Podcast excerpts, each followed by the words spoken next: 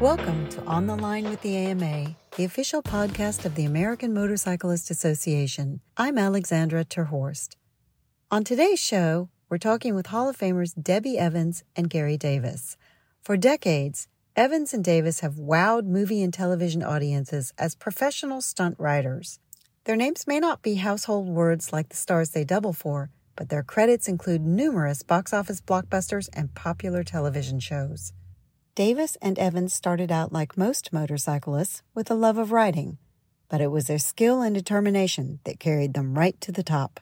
As you well know, I started riding when I was six and competing when I was nine in motorcycle trials competition. And I rode enduros out in the desert with my dad. And I was very very active as a kid. And I loved anything physical a guy named Gene Hartline, who was a stuntman and a flat track racer, was stunt coordinating a show, and they needed a girl who could jump a 30 foot ravine on a motorcycle and do all this riding on these futuristic looking bikes. And he was perplexed because they really didn't have anybody that was a woman at that level of riding because of my motorcycling, I rode for Yamaha from the age of 15. I was factory sponsored by Yamaha. And I also do this little trick where I stand on my head on the seat of my motorcycle while it's balanced without a kickstand. And so I had gone to the Houston Astrodome and for uh, the motocross races and the Camel Pro Series and been to Pontiac Silverdome and all these different places doing that for Yamaha. So I had a lot of press and publicity. I was also the first woman expert trials rider. So there was a lot of press with Cycle News and a lot of the dirt bike and Dirt Rider and all those different magazines. So my dad happened to be sponsored by Montesa and Art Barta, who was also a flat tracker, was the importer for Montesa at the time, and he was a friend of Gene Hartline. So Gene called Art and talked to Art and said, You know, I got this problem. I really need a girl who can do all this stuff on a motorcycle. I just don't know who to call. And he said, Oh, just call Dave. And you, know, you should get Debbie. Here's the number. And uh, he called, and my dad handed me the phone and I went and tried out and I was perfect double and had no trouble with the bike and I never looked back. I think I was signed up for my second year of junior college and I actually don't think I even withdrew from my classes because I'd found what I'd been training for my whole life and didn't know it. Yeah, and it worked out good for you, didn't it, Deb? yeah it was a wonderful thing for me because I was working on the show and it went on from September of 77 all the way into like February of 78. And it was like a training ground for me. I was working with all these great motorcyclists and stunt performers. Dick Mann was on the show. And uh, I mean, I was just thrilled to meet him. It it was like I would learn a little bit and I would learn just enough to ask more questions. And so it was like going to stunt school and getting paid to do it. I started like you did. You know, I had made all my publicity as a motorcycle jumper, being Knievel's rival, and we would yell at each other and rival of Sports and stuff. And and I never thought about anything to do with Hollywood, just like you never did. And uh, just came a call from a man named John Strong, who was a producer for Viacom and CBS at the time, and he said, "We have this uh, pilot we're going to do for a series, and we need someone that'll jump 120 feet while they blew both ramps up. And it actually sounded intriguing to me, right? I mean, uh, I, I, said, get it. Right, right. I mean, because it, it was new to us and we were both pretty good at that time. So I showed up and, and I loved the fact that instead of me traveling around the country and paying all these guys to travel with me and paying them per diems and all that stuff to set my ramp, I was being flown first class everywhere and put in nice hotels and paid per diem and they fed me. So I went, this is a great new business.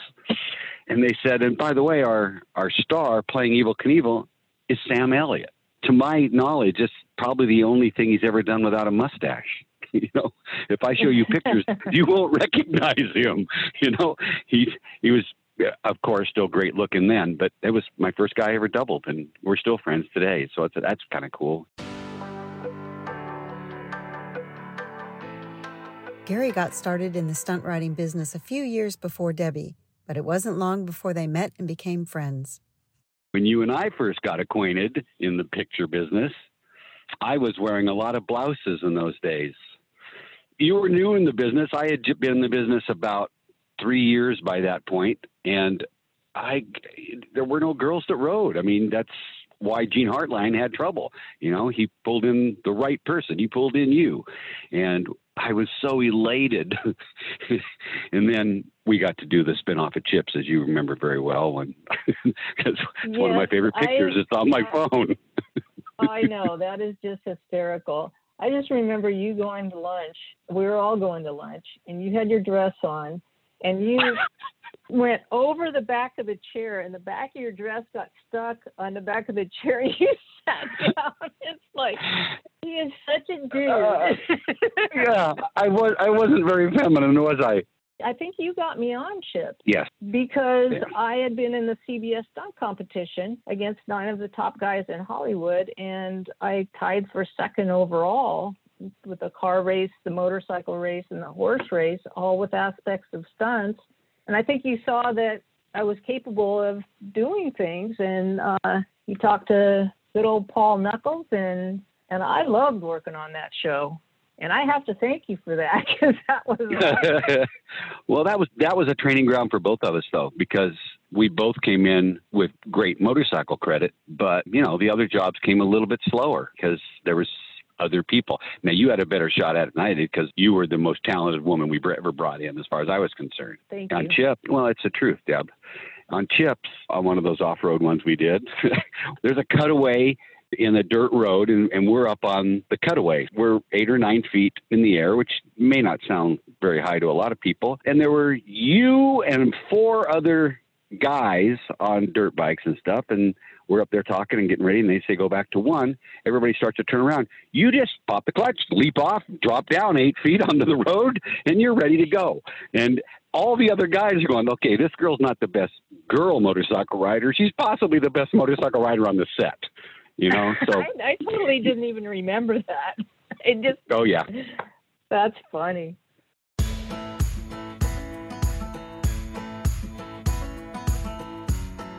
Laughing aside, stunt riding in front of the camera is incredibly dangerous and difficult, requiring a near superhuman combination of preparation, planning, ability, and split second reflexes. Yeah, well, I remember um, how impressed I was with your uh, ability to do high sides. You know, oh, I, I still love them. Yeah, and everybody hated high sides. And we had to, you know, the hardest thing is when you've been taught to ride a motorcycle and the whole idea is to stay on it. you go to work and they go, okay, we want you to crash that bike over there. And you're just going, this goes against everything that I have ever learned or tried to do. And right. uh, so it, it's very difficult. And you just went and practiced them, I think, over and over again. And you got to be the high side guy and you know you didn't get hurt doing them either no you know it's it's really funny and they, they brought it up at my induction they asked how many motorcycle crashes I've ever done. I said, well, you know, more than I can possibly count. But, you know, more important to me is I made 312 motorcycle jumps around the world and I never crashed until I was paid to as Evel Knievel. And to this day, I've never broken a bone on a motorcycle. You know, I broke my back on Smokey and the Bandit, but I was driving a car, right. you know. but mm-hmm. on a motorcycle, I've never broken a bone. So I've been pretty darn lucky. That's really good. Yeah, I've broken my wrist, but that was, I was supposed to do a, a low, you know, lay down into some hay bales. And the guy who he was just supposed to move over towards me and I was just supposed to lay it down. But he came way too hot, way too deep, and came in and uh, went in front of me. And I was starting to slide, and I thought, well, maybe I can save it. the wrong yeah, of course. and because I was going to hit him, and I didn't want to hit him, and so I tried to straighten it out, and it just high sided on me and my hand hit the top hay bale that hadn't been cut and it just broke my wrist. So I had that one well, early on. Yeah, and I was with you. You had a lot worse one. That worse one was an example of how quickly things can go wrong.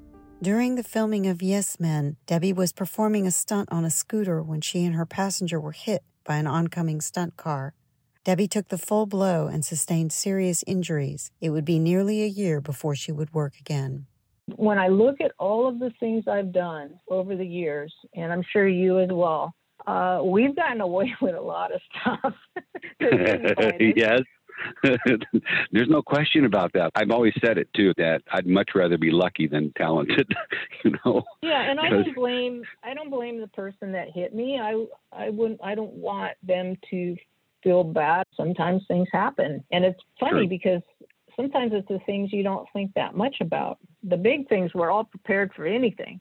Right. You know, at least when we're hired to do some sort of a jump and stuff, we have a whole lot of say so in it.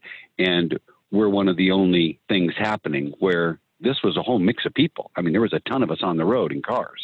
But, you know, the good part is I fought to get back and there was a point where I thought, well, maybe I should quit. And I got a job like a year later because I couldn't really work before that.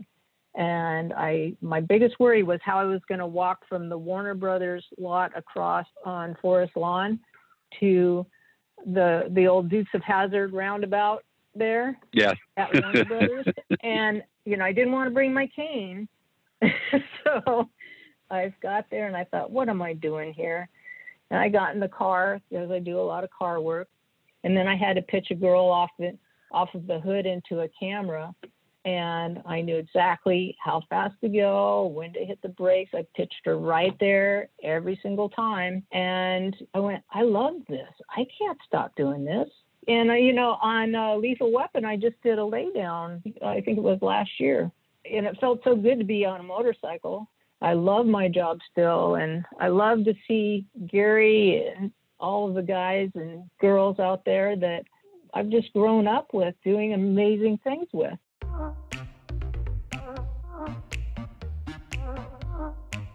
There's no doubt that stunt riding is a serious business, but it also nurtures lifelong friendships and opportunities to play we have a lot of really great friends in the business, don't we? Yes, we do. And whenever we get together, it's the bench racing and telling the stories. And that's what we all share in common with all stunt performers is we love the bench racing.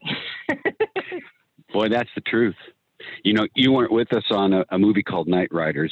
Uh, we did it back in uh, Pennsylvania. George Romero was the director. And I brought back 13 good motorcycle riding guys and we were supposed to joust on motorcycles.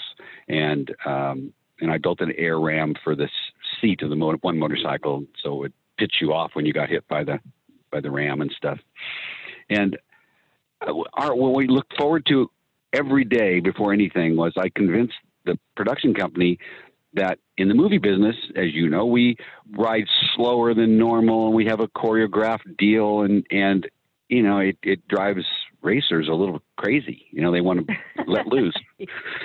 And so I said, well, we have to start the day every day by just giving my guys about a half hour to go out and play and just get in the arena. They're just going to play and get it out of their system so they'll listen to me the rest of the day when I stage stuff. And oh my God, we couldn't put on enough pads to be safe. We would out, we, we played tag on motorcycles, but you had to make contact with bike to bike, you know, and, you know, and I had, Haightley and and Himes and a whole bunch of guys, you know, and and that's what we would do. We would all be spinning around, avoiding each other, and and play tag, and we would we would every night have to be all taped up and bandaged up after work, and none of it came from our job.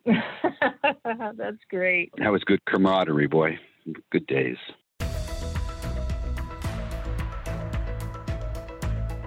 Like most everything else today, computers and graphics have made their way into the movies, including stunts. To pros like Gary and Debbie, a stunt performed by real people is still the best way to captivate an audience. From when you and I were first starting out and through the majority of our careers, everything we did was for real. If they wanted a motorcycle crash and they wanted to lay down or a high side or whatever it was, we did them for real. As things evolve, now the computer generates a whole bunch of other stuff. Or if you if you're called in to do a high speed laydown, they might add two cars to the scene that just leap over you. I mean, it's ridiculous stuff. And so I'm one of the only people probably that aren't in favor of the Academy Awards recognizing stunts per se. Stunt coordinators, second year directors, that's a little bit different, you know, because they put it all together. But stunt for stunt, I don't know how you can judge you know a stunt that has a whole bunch of augmented computer generated things going on at the same time to dress it up versus a guy who really slams the ground like he's supposed to. I'm one of the only stunt guys who never speaks highly of that.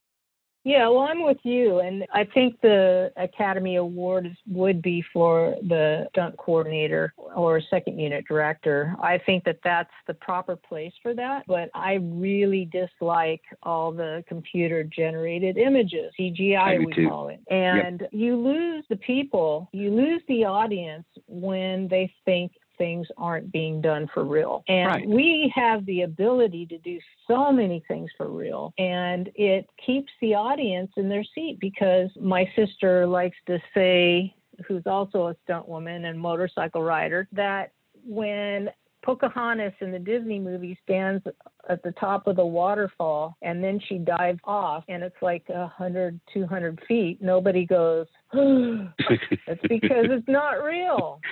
And, right.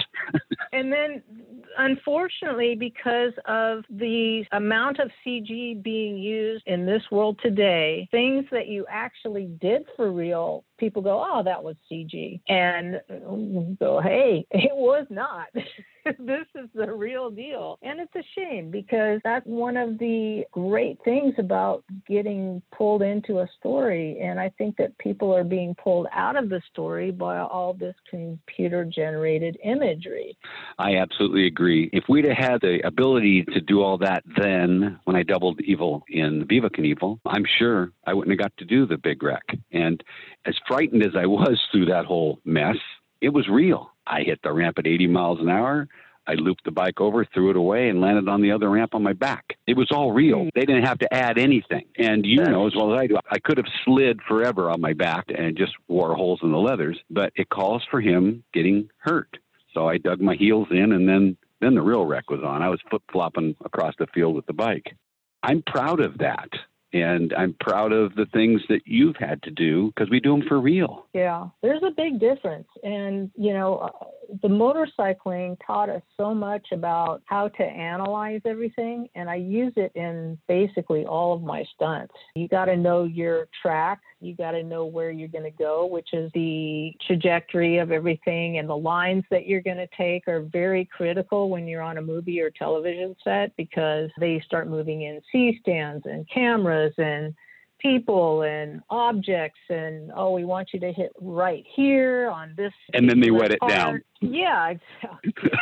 Right we get it we yeah. get all practiced up everybody's happy and then they wet it down which totally changes everything but um, yeah a lot of times when there's a stunt, I will actually run the pattern. You know, I'll just jog the pattern. So I see everything that I'm going to see at a moving pace instead of just looking at this and looking at that all separately. I put it all together so my mind sees what it is that I have to do that's the exact way to do it, Debbie. And, and you know, wherever, especially when we're doing a big car scene, when we're going to have someone cross over the line and go head on through traffic. I mean, I pull out all my toys first and we show it on the ground. Then we get in the street and we walk towards one another so that you you know how many times you pass someone on the left and on the right long before we ever do our first slow rehearsal right i mean right and when we're that, talking about toys we mean our toy cars and motorcycles the matchbox yeah. and, and i i have always loved matchbox cars i used to get teased for it but now it's my job that's right I mean, that comes to my set with me. My my case full of cars. You know, I have them painted like Starsky and Hutch for that whole scene. I have them painted like Against All Odds. They're all they're all. I cut the tops off so they had convertibles on Against All Odds. You know, I make them as as accurate as I can, and if I can't, I at least try and make the colors match so that mm-hmm. the all my camera crew understands that the blue car is going to go on the bright side of the red car, and you know.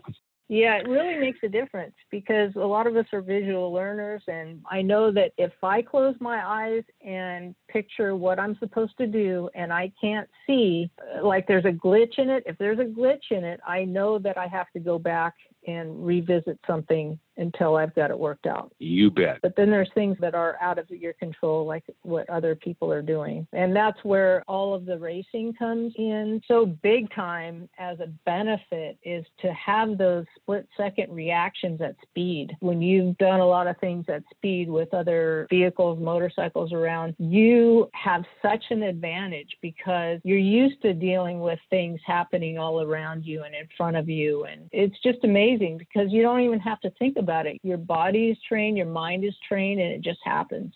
I, to this day, when I'm driving around town and I drive through an intersection, I watch absolutely every direction at all times because I'm used to there being a bogey. You know, they call action, and all of a sudden, what is that? you know?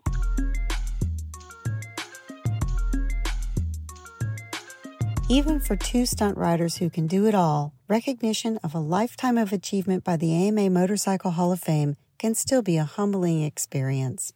One of the biggest moments for me in my career, my life, my everything is when I was inducted into the AMA Hall of Fame. Me too. Yeah, I don't know that that would have happened back in the 70s or 80s or whatever, but I was certainly amazed and just honored by that whole thing. I remember going to the women's conference and speaking at the women's conference one year, and we all rode to the AMA museum. And I just spent hours looking at the Hall of Fame wall with all of the names and all the people that my dad knew and that I knew and people that I looked up to. And I thought to myself, I didn't say it out loud. I thought, well, maybe I'll be up there on that wall.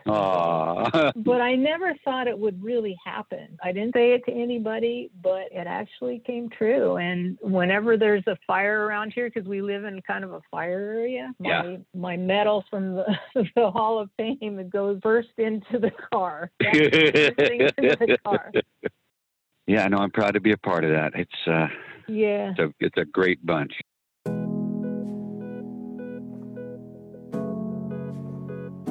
As accomplished pros in the world of stunts, Gary and Debbie are both happy to still be active in the business, and they'll never forget the bond they share. Well, I'm mostly retired. Certainly on the motorcycle front, the guys who are doing the motorcycle tricks now are so far advanced in what they can do and you know because the machinery is so much better and everything's just better i've got a project working with maddo robbie maddison coming up that we're going to do some stuff and um, but he's the rider i'm just going to be behind him a little bit until this COVID thing hit, I was working nonstop. I was doing Matrix Four up in San Francisco, and I was in the country of Georgia and Thailand for Fast Nine. I've done Fast and Furious 1, 2, 3, 6, 7, 8, and now 9. So I'm still in demand because of the motorcycles transferring over into the ability to drive a car. If you ride a motorcycle well, it's so much easier to drive a car because you understand things like traction, momentum, suspension, lines, everything. And so as a result, there's a lot more car work for women than there is motorcycle work. So I've become known as the car girl in the business, and I don't want to stop. I love it. Motorcycling will always be in my blood, a part of who I am, and you know, I can still ride, I can still do all that stuff, and I'm so grateful. I'm still still so grateful to still be working at this point in my life.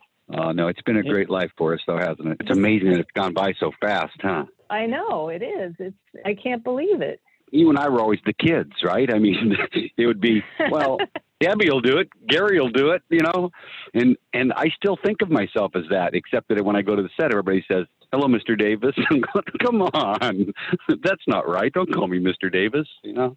I always love working with you or for you or whatever because we always, whenever we're on set, we get to reminisce. You bring your book of pictures, which I don't have, and we just laugh and giggle and you know, oh look at this. Yeah, I remember that. The bond that we share from the years and years of doing all of this and the respect and admiration we have for each other's talents and abilities is is really amazing. It's been fun. It really has.